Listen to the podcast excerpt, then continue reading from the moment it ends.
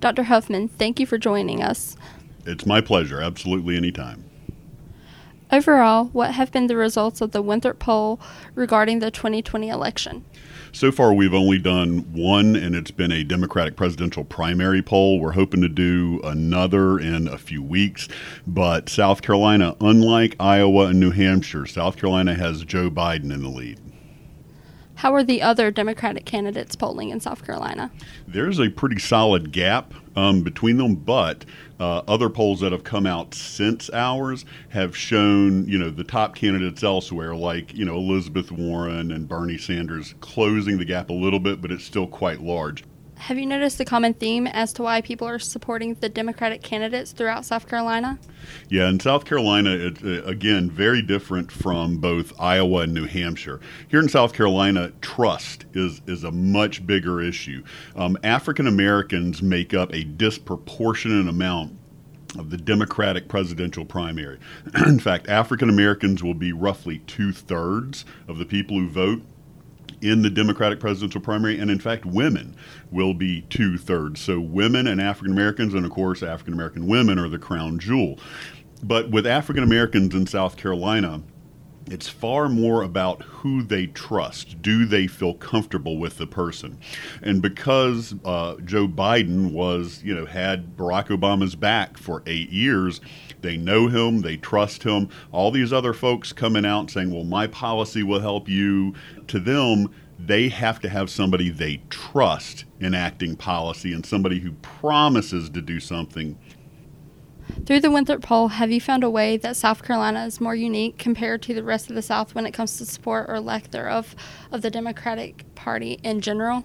Well, you know, the South Carolina, uh, again being the first in the South, were stunningly important for both parties. And obviously, the Republicans don't have a uh, primary in South Carolina this time. But for the Republicans, South Carolina is the first test of all kinds of Republicans, from evangelicals in the upstate to, you know, kind of low country fiscal conservatives.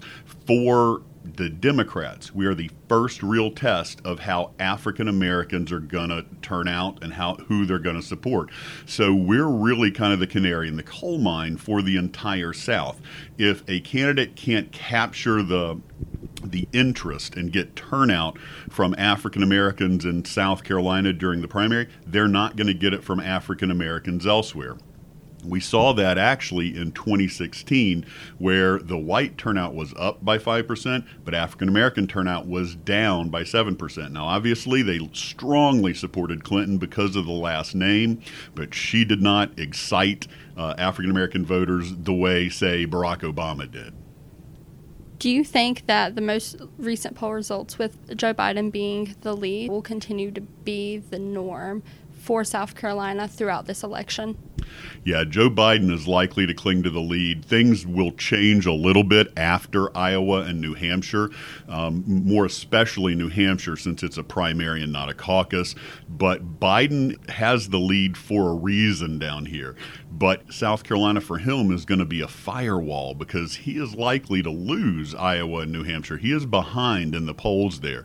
But uh, the great benefit of South Carolina for him is if Iowa and New Hampshire are split, meaning different people come in first and especially first and second, then he's going to come in um, to South Carolina with a pretty strong showing of African American support, and that could be a firewall for him.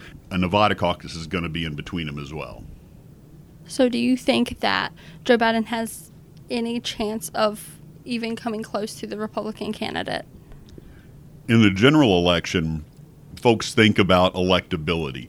It's very different in the primaries. You know, everybody thinks, oh, uh, Democratic primary voters only care about who can beat Trump. And in fact, we found that wasn't necessarily true. If Biden makes it to the general election and has to face Trump, you're going to have two very old white guys running against each other.